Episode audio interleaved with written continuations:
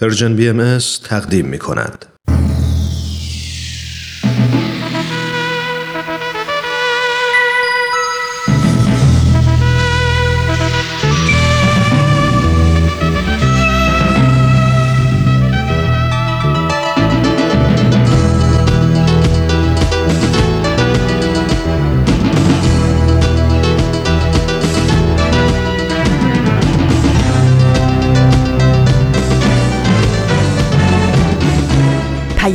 دوست. برنامه ای برای تفاهم و پیوند دلها.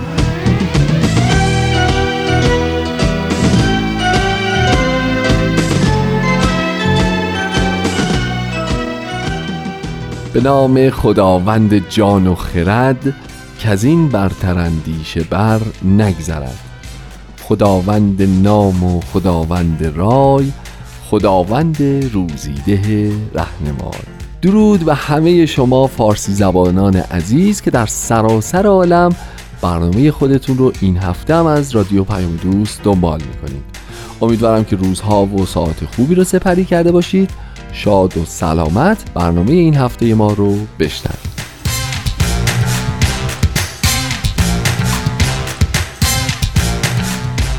دوستان عزیزم امروز 21 ژانویه 2020 مصادف با اول بهمن ماه 98 من هومن ابری هستم و در خدمت شما ظرف 45 دقیقه آینده قسمت های دیگری از مجموعه های رادمردان جاوید و سپهر سخن رو به اتفاق خواهیم شنید. از اینکه برنامه ما رو این هفته هم برای شنیدن انتخاب کردید به شما درود میفرستیم و ازتون تشکر می‌کنیم و نهایت تلاشمون رو می‌کنیم که برنامه شنیدنی خوبی رو تقدیم شما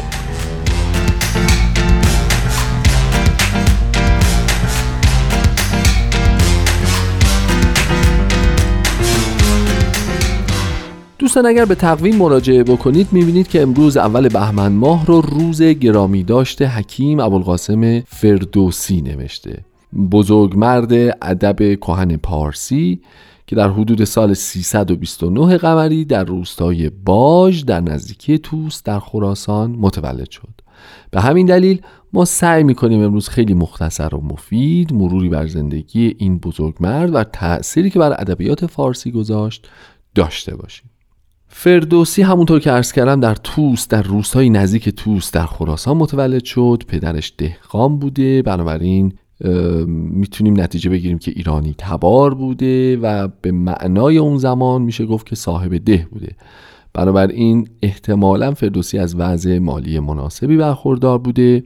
از بررسی آثارش به این نتیجه می‌رسیم که علاوه بر فارسی دری به عربی و فارسی پهلوی هم کاملا مسلط بوده. دوران کودکی و جوانیش رو در دوره سامانیان که از حامیان به نام ادبیات فارسی بودند گذراند و سپری کرد و بعد در جوانی قریحه شعر و شاعریش گل می‌کنه رخ مینمایانه و این استعداد بر اساس اون چیزی که محققان منتشر کردن از چهل سالگی به بعد در قالب سرایش شاهنامه به منصه ظهور می‌رسه.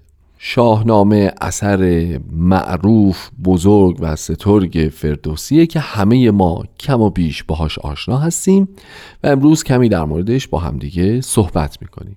مجموعه که از چیزی حدود پنجاه هزار بیت تشکیل شده عبارت از داستانهای ملی و تاریخ کهن و باستانی و پادشاهان قدیم ایران و روابطشون با دنیا و با همسایگان و وضعیت پهلوانان اون موقع و نقششون در گذران امور و نقششون در حکمت و سیاست اون زمان و خلاصه محوریتش بر حول این ماجراها میگذره. تمرکزش بیشتر در مورد شخصیت ها رو مردانگی، مروت، انسان دوستی، روحیه پهلوان پروری و در عین حال نگاهی تراژیک داره به زندگی انسانها. با داستانهای مختلفی که شما شنیدید خوندین و راجبش بارها و بارها مطالب مختلفی رو خوندید و دانستید. به هر تقدیر اگرچه جزو اثرگذارترین آثار منظوم ایرانیه اما در عین حال همزمان باید جزو شاید اولین نسخ نمایشی ایرانی هم به حساب بیاریم که به زبان نظم و شعر داستانهای بسیار جذاب و تراژیکی رو داره مطرح می‌کنه. امروز در مورد این اثر و در مورد خود فردوسی کمی با هم صحبت خواهیم کرد. اگر موافق باشین بریم برنامه رادمردان جاوید رو به اتفاق بشنویم. برگردیم و باز با هم گپ بزنیم.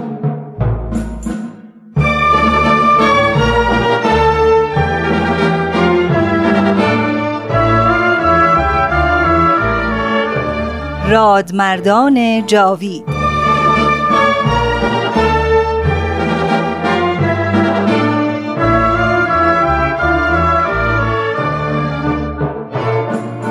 و اما در این ظهور ازهر و سلطنت عزما جمعی از علمای راشدین و فضلای کاملین و فقهای بالغین از کأس قرب و وسال مرزوق شدند.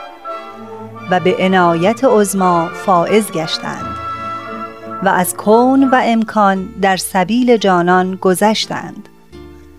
همه اینها محتدی و مقر و مزعن گشتند برای آن شمس ظهور به قسمی که اکثری از مال و ایال گذشتند.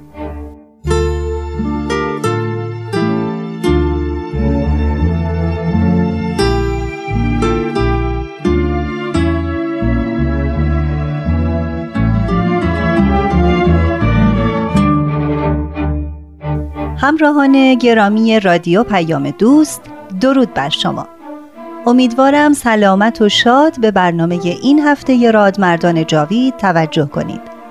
در این مجموعه به بررسی سرگذشت علمایی از اسلام می‌پردازیم که در مقطعی از زندگی خود به آین بابی و بهایی ایمان آوردند و با این تصمیم بزرگ تحولی عظیم در زندگی خود و جامعه اطراف خیش به وجود آوردند. آنان درد و رنج و ذلت و دربدری را جایگزین سرور و لذت و عزت و بزرگواری نمودند و از این تغییر در راه ایمان و باور خیش استقبال کردند دوستان امروز هم شرح احوال جناب ملا حسین بشرویعی ملقب به باب الباب را دنبال می کنیم. او اولین مؤمن به حضرت باب و اولین روحانی شیعه بود که به آین بابی ایمان آورد. من ترانه هستم. لطفا در ادامه برنامه با ما همراه باشید.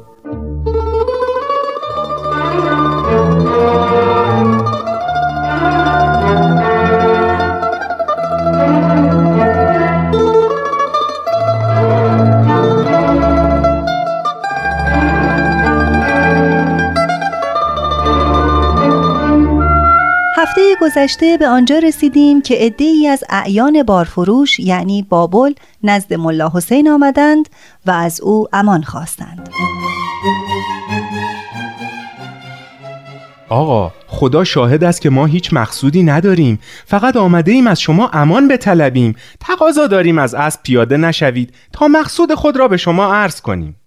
دیدم در گفتار خود صادقند. از اسب پیاده شدم و آنها را به داخل کاروانسرا دعوت کردم. بزرگواران، ما مثل مردم این شهر نیستیم که از مهمان خود با گلوله و شمشیر پذیرایی کنیم. ما آداب مهمان نوازی را خوب می‌دانیم. گفتم تا برای همه مهمانان چای آوردند. آقا تمام این فتنه ها از سعید العلماست مردم تقصیری ندارند از شما خواهش می‌کنیم از مردم شهر بگذرید. خواهش داریم از گذشته صرف نظر کنید. بهتر از فردا صبح با همراهان خود به سمت آمل حرکت کنید. این امر هم صلاح شماست و هم به صلاح ما. این شهر الان دچار استراب عظیمی است. تقاضای اعیان شهر را قبول کردم.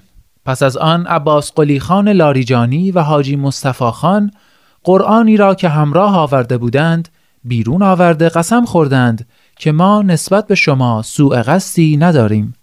هرچه گفتیم حقیقت است. از شما خواهش داریم امشب میهمان ما باشید. فردا صبح خسرو قادی کلایی را با صد نفر سوار خدمت شما میفرستیم تا با شما همراه شود و شما را به شیرگاه برساند. خدا ما را لعنت کند و در دنیا و آخرت مورد غضب خدا واقع شویم. اگر نسبت به شما و اصحاب شما سوء قصد و خیانتی در نظر داشته باشیم. همانطور که آنها صحبت می کردند گماشتگان آمدند. غذا و خوراکی برای یاران همراهان من آوردند و برای اسبها علوفه مهیا کردند. چهار ساعت از شب گذشته بود که ملا حسین و یارانش با عباس قلی خان و حاجی مصطفی خان شام خوردند. نیمه های شب سعید العلماء خسرو قادی کلایی را فراخواند. دلم می‌خواهد با این جمعیت که فردا می‌روی وقت مناسبی به دست آوری و همه را حلاک کنی. حتی یک نفر را هم باقی نگذاری. هرچه اسباب و اساس که با خود دارند حلالت باشد. من هیچ وقت چنین کاری نمی کنم اینها مسلمانند. برای تمام کردن اذان سه نفر از آنها خود را به کشتن دادند. ما که ادعا می کنیم مسلمانیم هیچ وقت نباید اینطور کارها را بکنیم. نمی توانیم جمعی از مسلمین را فریب دهیم آنها را بکشیم و مالشان را ببریم. تو برو آنها را بکش از هیچ چیز هم نترس. اگر خدا روز قیامت از تو پرسید که چرا اینطور کاری انجام دادی من جواب خدا را خودم می دهم ما مجتهد هستیم. پیشوای دین هستیم. از شما بهتر می‌دانیم که چطور باید از این گونه بدعتها که در دین پیدا می شود جلوگیری کنیم. نبیل زرندی مورخ بهایی می‌گوید صبح که شد عباس قلی خان خسرو را نزد خیش خواند و به او سفارش کرد. باید نسبت به جناب ملا حسین و یارانش نهایت احترام را رعایت کنی و آنها را به سلامت به شیرگاه برسانی. اگر چیزی به تو دادند و انعامی پرداختند ابدا نباید قبول کنی. هرچه به فرمایید اطاعت می کنم من و سوارکارهایم نهایت تلاش خود را برای خدمتگذاری به ملا حسین و همراهانش رایت خواهیم کرد. مخصوصا وقتی برگشتم رضایتنامه از آنها برای شما خواهم آورد تا ببینید چطور نسبت به آنها خدمت کرده ایم.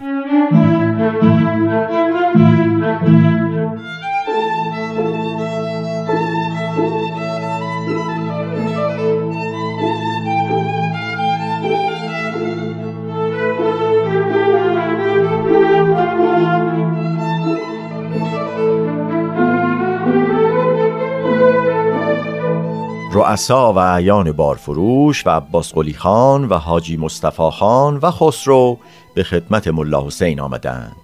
ملا حسین خطاب به آنها گفت اگر خسرو خان با ما خوب رفتار کرد پاداش خوبی به او خواهیم داد. و اگر خواست ما را به فریبد به جزای عمل خود خواهد رسید. ما امور را به خدا واگذاشته ایم. قنبر علی بگو همه آماده رفتن باشند. ای سواران از جان گذشته خدا همه سوار شوید و مهیای رفتن باشید. یاران جناب بابالباب که این دستور شنیدند آماده حرکت شدند. چند تن از سواران جلو افتادند. ملا حسین و خسرو قادی کلایی با هم اسب میراندند. بقیه یاران هم به دنبال آنها می‌رفتند. بقیه سواران خسرو در دو طرف راست و چپ حرکت می‌کردند. سر تا پا مسلح و آماده دستور خسرو. دو ساعت از آفتاب گذشته از بارفروش بیرون رفتند. خسرو مخصوصا از راه جنگل آنها را می برد تا بهتر بتواند مقصودش را انجام دهد. به محض اینکه یاران بابالباب وارد جنگل شدند خسرو وقت را مناسب دید و به سوارانش اشاره کرد. آنها هم به یاران ملا حسین حمله کردند و عده زیادی را به قتل رساندند و به غارت مشغول شدند. از آن سو ملا حسین که هنوز از موضوع خبر نداشت از اسب پیاده شد و به خسرو گفت از ظهر گذشته و ما هنوز به شیرگاه نرسیده ایم. من دیگر با تو نخواهم آمد. احتیاجی هم به کمک و راهنمایی تو و سواران تو ندارم. قنبر علی حسیری بیانداز تا نماز را به جا آوریم. ضمن آنکه جناب بابالباب وضو می گرفت خسرو به یکی از سوارانش گفت برو به ملا حسین بگو اگر می‌خواهی به سلامت به منزل برسی باید اسب و شمشیر خودت را به من بدهی ملا حسین اعتنایی نکرد و به نماز مشغول شد. یکی از یاران با وفا به نام میرزا محمد تقی جوینی سبزواری که شخصی شجاع و بیباک بود پیش از آنکه خسرو قادی کلایی بتواند از خود دفاع کند او را به قتل رساند. در تمام مدتی که ملا حسین به نماز مشغول بود یارانش به سوارانی که دستور قتل آنها را داشتند حمله کردند و همه را از پا درآوردند. تنها یکی از گماشتگان باقی ماند. او ترسید و به پای ملا حسین افتاد. از ایشان تقاضا کرد که او را ببخشد. ملا حسین هم قلیان جواهر نشان خسرو را به او بخشید و گفت وقتی به بار فروش رسیدی تمام داستان را به راستی و صداقت بیان کن. به عباس قلی خان بگو خسرو از وفاداری چشم پوشید و به مکر و فریب تشبس کرد. این بدبخت نادان شمشیر و اسب مرا می‌خواست. من با این اسب و شمشیر کارها دارم و تا آنها را انجام ندهم هیچ کس نمی‌تواند آنها را از من بگیرد.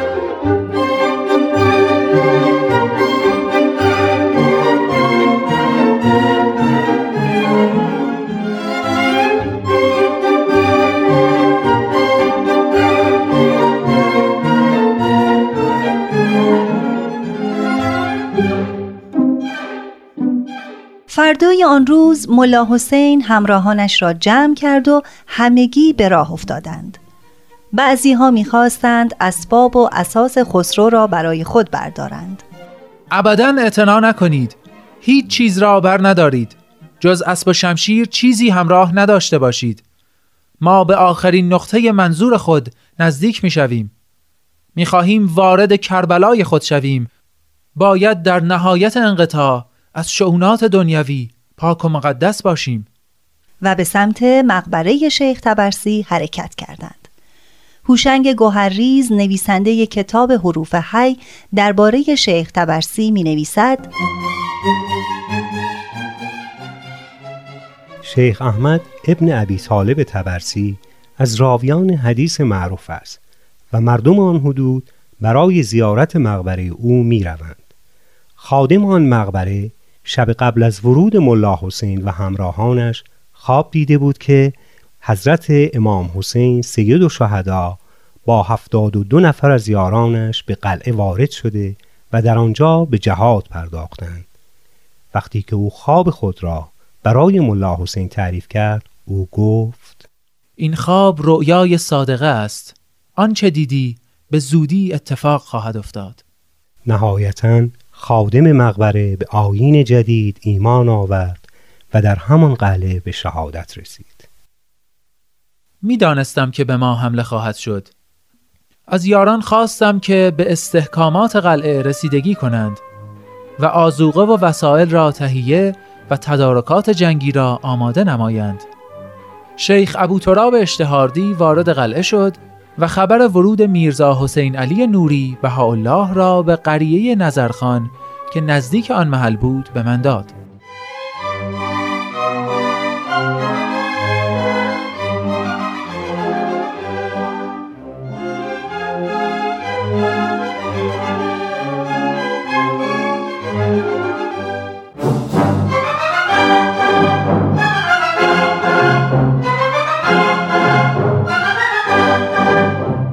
ملا حسین از این خبر خیلی خوشحال شد و فورا دستور داد که یارانش برای استقبال از حضرت بهاءالله آماده شوند و خودش هم در تمیز کردن و آب و جارو با یاران شرکت کرد و در تهیه لوازم پذیرایی بسیار دقت نمود. میرزا محمد فروغی برای نبیل زرندی اینطور می‌گوید ما در آن ایام از عظمت مقام حضرت بهاءالله بیخبر بودیم آنچه را که ملا حسین می‌دید ما نمی‌دیدیم نمی‌دانستیم چرا ملا حسین این همه به ایشان احترام می کند. جناب باب الباب هنگام تشرف به حضور آن حضرت سرتاب ها محو ایشان بود. انگار از حضور ما در آنجا بیخبر باشد. چشم به صورت حضرت بهاءالله دوخته بود و به هیچ طرف نظر نمی کرد. ما همه پهلوی او ایستاده بودیم و منتظر بودیم که به ما اجازه بدهد تا بنشینیم. اما او به کلی فراموش کرده بود که به ما اجازه نشستن بدهد. بالاخره حضرت بحالا به ما اجازه دادند. خلاصه که آن حضرت بعد از دیدار از استحکامات قلعه به یاران فرمودند وسایل از هر جهت فراهم شده. فقط یک نقص برای قلعه موجود است. اگر آن هم کامل شود کار از هر حیث کامل و تمام است. آن هم عدم حضور قدوس در قلعه است. ملا مهدی خویی را با شش نفر دیگر به ساری بفرستید که برود و به میرزا محمد تقی بگویند حضرت قدوس را به آنها تسلیم کند. مطمئن باشید که خداوند وسیله ایجاد می کند که میرزا محمد تقی اسیر خود را فورا تسلیم خواهد کرد. باید در همه موارد شاکر و صابر باشید. و به اراده خداوند تسلیم گردید. بعد از آن با همه خداحافظی کردند و رفتند. شایان ذکر است که میرزا محمد تقی که از مجتهدین ساری و از اقوام جناب قدوس بود ظاهرا به ایشان پناه داده بود. اما به خیال خود او را در منزل خود حبس کرده بود. ولی به محض دیدن نمایندگان ملا حسین قدوس را تحویل داد و ادعا کرد که ایشان در تمام این مدت میهمان من بودند و منزل من متعلق به خودشان است و با احترام او را تسلیم کرد.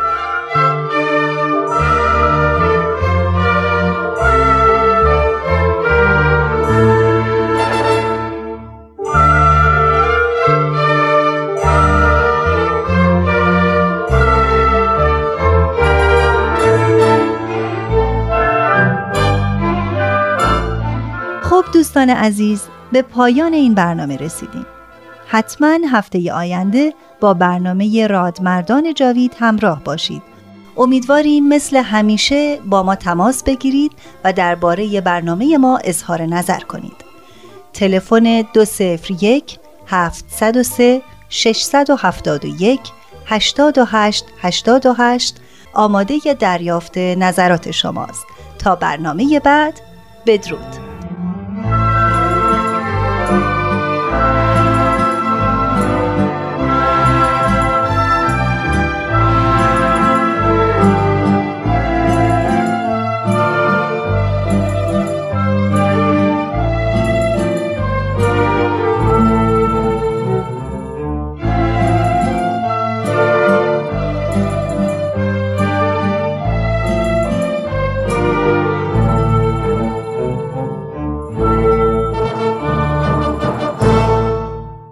خب دوستان عزیز رادمردان جاوید رو به اتفاق شنیدیم. امیدوارم که از شنیدنش لذت برده باشید. اگه موافق باشین یه قطع موسیقی با هم بشنویم برمیگردیم و بحث رو ادامه میدیم.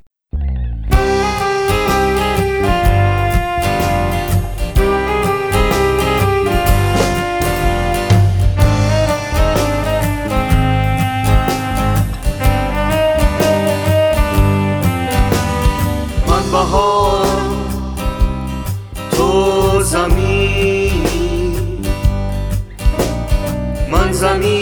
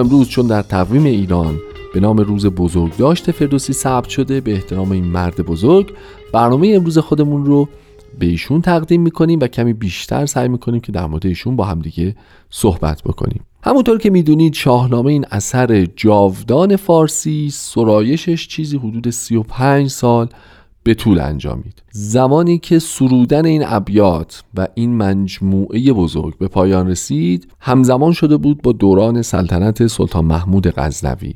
سلطان محمود در ابتدا به فردوسی می‌دونید که وعده 60 هزار دینار رو میده که در به عنوان پاداش در واقع بهش پرداخت بکنه و بعد شاهنامه تموم میشه و ایشون تقدیم می‌کنه و برخلاف قول قراری که با هم گذاشتن 60 هزار درم تقدیم می‌کنه که تقریبا یک دهم اون چیزی بوده که وعده داده بوده. فروسی چند سفر میره و برمیگرده به زادگاه خودش. توی میون سلطان محمود پشیمون میشه از کرده خودش و اون 60 هزار دیناری رو که قول داده بوده میفرسته برای فردوسی اما عجب از کار روزگار که دقیقا همزمان میشه با روز درگذشت فردوسی و در تاریخ هست که میگن دختر فردوسی هم بزرگمنشانه این پدرش نمیپذیره و این هدیه رو برمیگردونه. اما نکته ای که در مورد شاهنامه باید ازش ذکر بکنیم این هستش که یا بزنین یه کار دیگه بکنیم. اول بریم یه قسمت دیگه از مجموعه سپهر سخن رو با هم بشنویم. بعد در مورد شاهنامه یه مطلبی رو با هم مرور خواهیم کرد. می‌دونید که ما در فصل چهار به مرور بخشی از بیانات حضرت شوقی ربانی ولی امر دیانت باهایی می‌پردازیم. ازتون دعوت می‌کنم که یک قسمت دیگه از این مجموعه رو به اتفاق بشنویم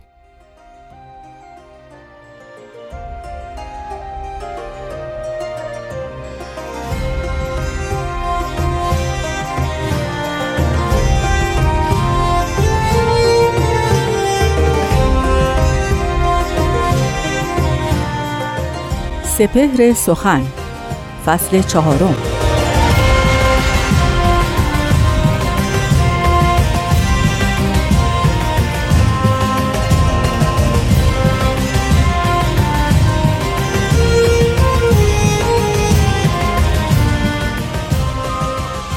می نوش و جهان بخش که از زلف کمندت شد گردن بدخواه گرفتار سلاسل. دور فلکی یک سره بر منهج عدل است. خوش باش که ظالم نبرد راه به منزل.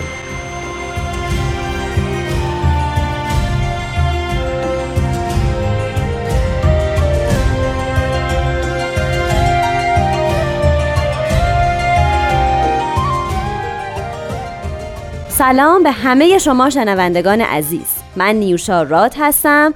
و این برنامه‌ای که دارین میشنوین سپهر سخنه. با من و جناب بهرام فرید همراه باشید لطفاً.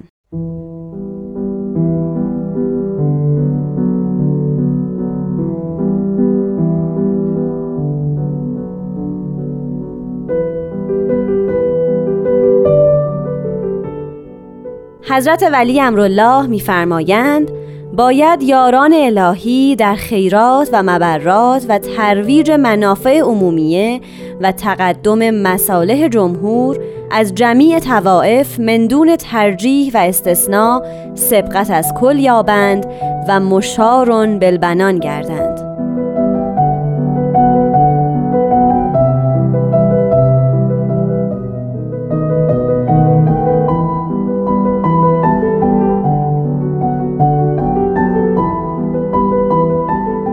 شنوندگان و مستمعان بسیار فرهیخته و فرزانه بیان حضرت ولی امرالله حضرت شوقی ربانی ولی امر دیانت بهایی رو شنیدیم. در این کلام فوقلاده حضرت ولی امرالله یکی از اصول اجتماعی دیانت بهایی و بهاییان عالم مطرح شده. همونطور که می‌دانیم دیانت بهایی دیانتی است جهانی عالمگیره و نسبتش به همه آهاد بشر یکسان. حضرت ولی امرالله در این بیان یکی از وظایف بهایان عالم رو خیرات و مبرات و ترویج منافع عمومیه و تقدم مصالح جمهور یاد کردن. اما بلافاصله بدون هیچ گونه درنگی این تعمیم رو در همه توائف عالم مندون ترجیح و استثناء بیان فرمودن. یعنی آنچه را که بهایان میکوشند که در عالم انجام بدن خدمات عمومی است به همه افراد عالم. نه به رنگ و نژاد و مذهب اونها نگاه می‌کنن نه به قومیت و نوع فرهنگشون. باهایان در هر کجا که هستن مکلفن موظفن. امر محتومه که به اجتماع خودشون خدمت بکنن. بدون هیچ شاعبه ای بدون هیچ گونه تمتعی و نفعی و سودی. خدمت کلی است. قصد هیچ پاداش و اجری از اونها ندارن از اجتماع خودشون ندارن. این وظیفه باهایانه مهم هم نیست در کدام منطقه در کدام جایگاه در کدام اقلیم قرار دارن. همه جا باید به این خدمات عمومی مردم سایی و کوشا باشن. برای اینکه متوجه این نکته باشیم حضرت ولی امرالله این نکته رو در سال 1927 یاد کردن. یعنی تقریبا 90 سال پیش با توجه به امروز روز که ما داریم صحبت می‌کنیم حضرت ولی امرالله ناظر به قرن 21 نبودن یا به فعالیت های اجتماعی بهایان در سراسر دنیا در قرن 21 مخصوصا در این یکی دو دهه اخیر به ویژه در ایران که ما از راه دور نظر می‌کنیم و می‌بینیم که بهایان ایران وقتی مشغول این نوع خدمات هستند محل ایراد، تهمت و حتی ضرب و شد و حتی زندان و حبس و اسر میشن. این وظیفه بهایان بوده از قدیم الایام مربوط به امروز ما و نوع نظام اجتماعی ما نداره. مربوط به مقابله با حکومت نداره. این وظیفه ای بوده که حضرت ولی امرالله بر بهایان جهان تکلیف فرمودن و تعیین کردند و بهایان هم از همون ابتدا به این وظایف قائم بودن حضرت ولی امرالله حتی در ادامه این بیان به این نکته بسیار بسیار مهم اشاره میفرمند میفرمایند که باهایان باید ابواب مدارس و معاهد علمیه و ادبیه خیش را بر وجه اطفال و جوانان غیر باهایی که محتاج و فقیرن مجانا باز نمایند و از صندوق خیریه محفل خیش به منکوبین و محتاجین از تمام فرق و نهل و ملل اعانه و مساعده نمایند. در مشروعات ملکیه مدنیه که هموطنان خیش در آن اقلیم به مرور ایام تأسیس نمایند علا قدر معلوم مشارکت نمایند به معازدت و مساعده مالی و ادبی هر دو قیام کنند. حضرت ولی را به سراحت کلام میفرمایند. بهایان باید عهدهدار این وظیفه در مشارکت اجتماعی طرح توسعه اجتماعی و اقتصادی باشند. حضرت ولی امرالله در اینجا نطفه فعالیت هایی رو میبندند که بعدها در بعد از 90 سال یکی از مهمترین و خطیرترین وظایف باهایان در سراسر عالم به ویژه در ایران شده بود.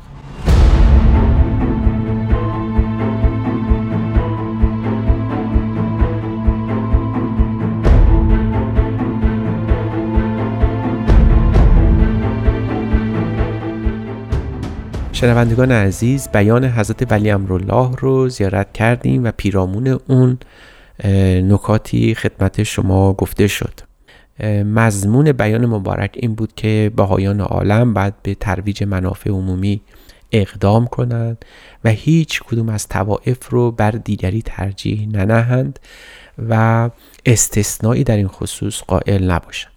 این بیان مبارک که باید مدارس خودشون دانشگاه های خودشون فعالیت های خودشون رو درش رو باز بکنن برای اینکه به همه انواع و انها و ملل عالم ارائه بدن خدمات خیش رو.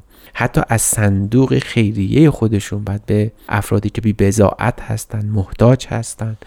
یاری برسونن کمک بکنن مساعده بکنن. این بیان حضرت ولی امرالله نوع مشارکت اجتماعی باهایان رو در عالم معلوم کرد و حدود اون رو مشخص کرد. باهایان از زمان حضرت عبدالبها یعنی پدر بزرگ حضرت ولی امرالله قائم به این فعالیت ها بودند و اگر گناهی در عالم مرتکب شدن همین گناه بوده و بس که عاشق همه مردم بودند و هیچ استثنایی در این خصوص وجود نداشته. نبوده است در تاریخ دیانت بهایی که ما بدانیم که بهاییان یک قومی رو یک عده رو یک فرقی از مذاهب رو بر دیگری ترجیح داده باشن. ابدا چنین امری دیده نشده. بلکه خدماتشون علسویه به همه نوع عالم بوده به همه مردم بوده. گاهی اوقات به باهاییان گفته میشه. و این در این یکی دو دهه اخیر بیش از هر کجا و بیش از هر مورد بیش از هر زمان تکرار شده که باهاییان از چه رو توقع دارن که جهان در موارد مشکلات باهایان ایران به اونها کمک بشود؟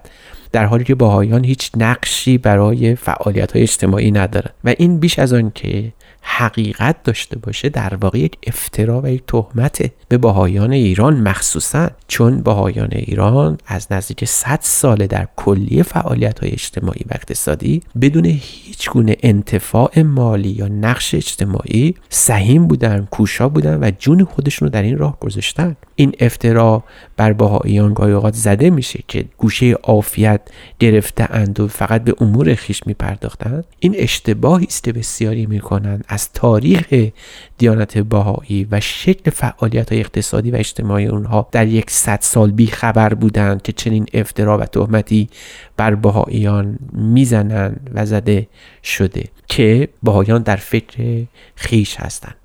به هیچ و چنین امری نبوده و نخواهد بود. باهایان به حکم اعتقاد به حکم این تعلیمی که از حضرت ولی امرالله فرا گرفتهاند باید در تمام مشروعات مدنیه هموطنان خودشون مشارکت داشته باشند. هر گونه فعالیت اجتماعی و اقتصادی که انتفاعش نفعش به عموم می‌رسه باهایان مکلفند موظفند که سهیم و شریک باشند و به, و به تمام مردم خدمات خودشون رو به سریح بیان رایگان. و حتی اگر این کلمه رو هم ما نمی‌فهمیم حضرت ولی کلمه مجانن استفاده کردن. مفت در اختیار مردم قرار بدن. حتی باهایان یاد گرفتن که از مردم خودشون از مخدومان خودشون هم توقع سپاس و تشکر هم نداشته باشن. حتی میشه پا رو هم از این فراتر گذاشت. باهایان به رغم اینکه مورد اتهام قرار گرفتن که گوشه عافیت اختیار کردند و به هیچ کاری از کار عالم توجه و اتفاقی ندارند حتی به دفع این اتهام هم بهایان نمیکوشند. یعنی همون کاری رو که از قبل در پیش گرفتن همچنان ادامه میدن و اون خدمت بیشاعب است به همه آهاد مردم. این چیزی است که امروز جهان ما محتاج اونه و گمان نمی رود کسی از توائف عالم به چنین گستردگی از رایگان بودن خدمات خیش اقدام کرده باشه. در این دنیایی که هر کسی متوقع یک نفع و انتفاعی است از خدمات خیش این تنها بهایان هستند که حتی توقع سپاس و همدردی هم ندارند. چنانکه در این صد و هفتاد سال که از آین باهایی گذشته دائما رو دیدیم شنیدیم خانده ایم و اگر باز هم پیش بیاد خواهیم دید که بهایان همیشه قائم به خدمات بیشاعبه خودشون به مردم ایران خواهند بود و در این خصوص هیچگاه پای سست نخواهند کرد و عاشق مردمی هستند که با اونها زندگی می‌کنند و خدمات خودشون رو مجانا و مفت در اختیار مردم قرار خواهند داد.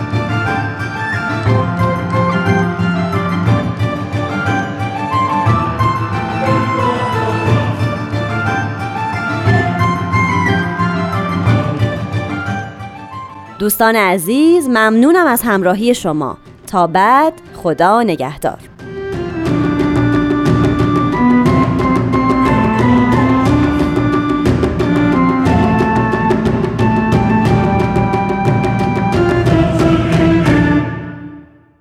دوستان این قسمت دیگری از فصل چهار سپر سخن بود که به اتفاق شنیدیم. به به روی تو به طرف کوی تو سپید نماید مگر تو را جویم؟ بگو کجایی؟ نشان تو گه از زمین روی ز آسمان جویم. ببین چه بی پروا ره تو می پویم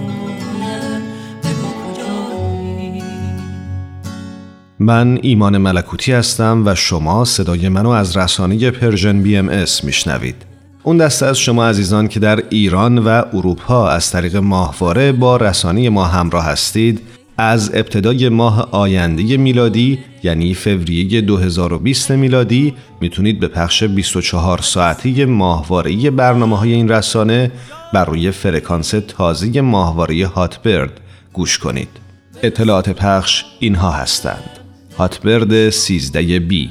فرکانس 10949 polarity vertical. position 13 نقطه 0 E. symbol rate 27500 و ترانسپاندر 122 و FEC 3 چهارم.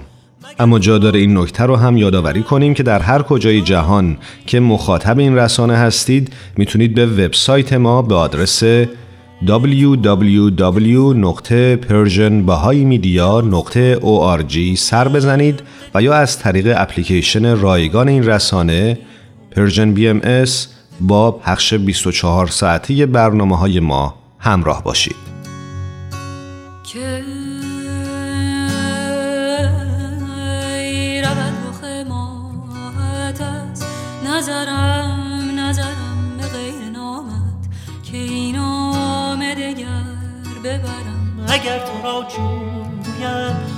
حدیث دل گویم بگو کجایی؟ به دست تو دادم دل پریشانم بگر چه خواهی؟ فتادم از پا بگو که از جانم بگر چه خواهی؟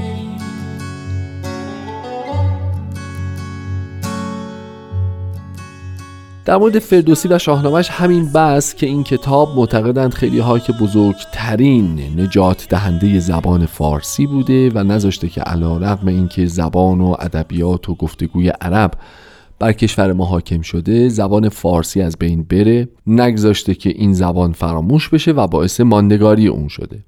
چیز دیگه ای که خیلی توجه آدم رو در مرور این کتاب جلب می‌کنه اینه که چقدر ما از خودمون آثاری به جای می‌ذاریم که بمونه و از همون نام نیک به جا بگذاره و در آینده کسانی که حالا یا می‌خونن یا به نوعی ازش استفاده می‌کنند در واقع از ما به نیکی یاد بکنن. اگرچه که نمی‌خوام اشل ذهنیتون رو در حد شاهنامه بزرگ بکنم ولی می‌خوام توجهتون رو به این جلب بکنم که چقدر خوبه که از همه ما یک اثری به یادگار بمونه که بعدها به عنوان ثمره زندگی ما حداقل ازش به نیکی یاد بکنن.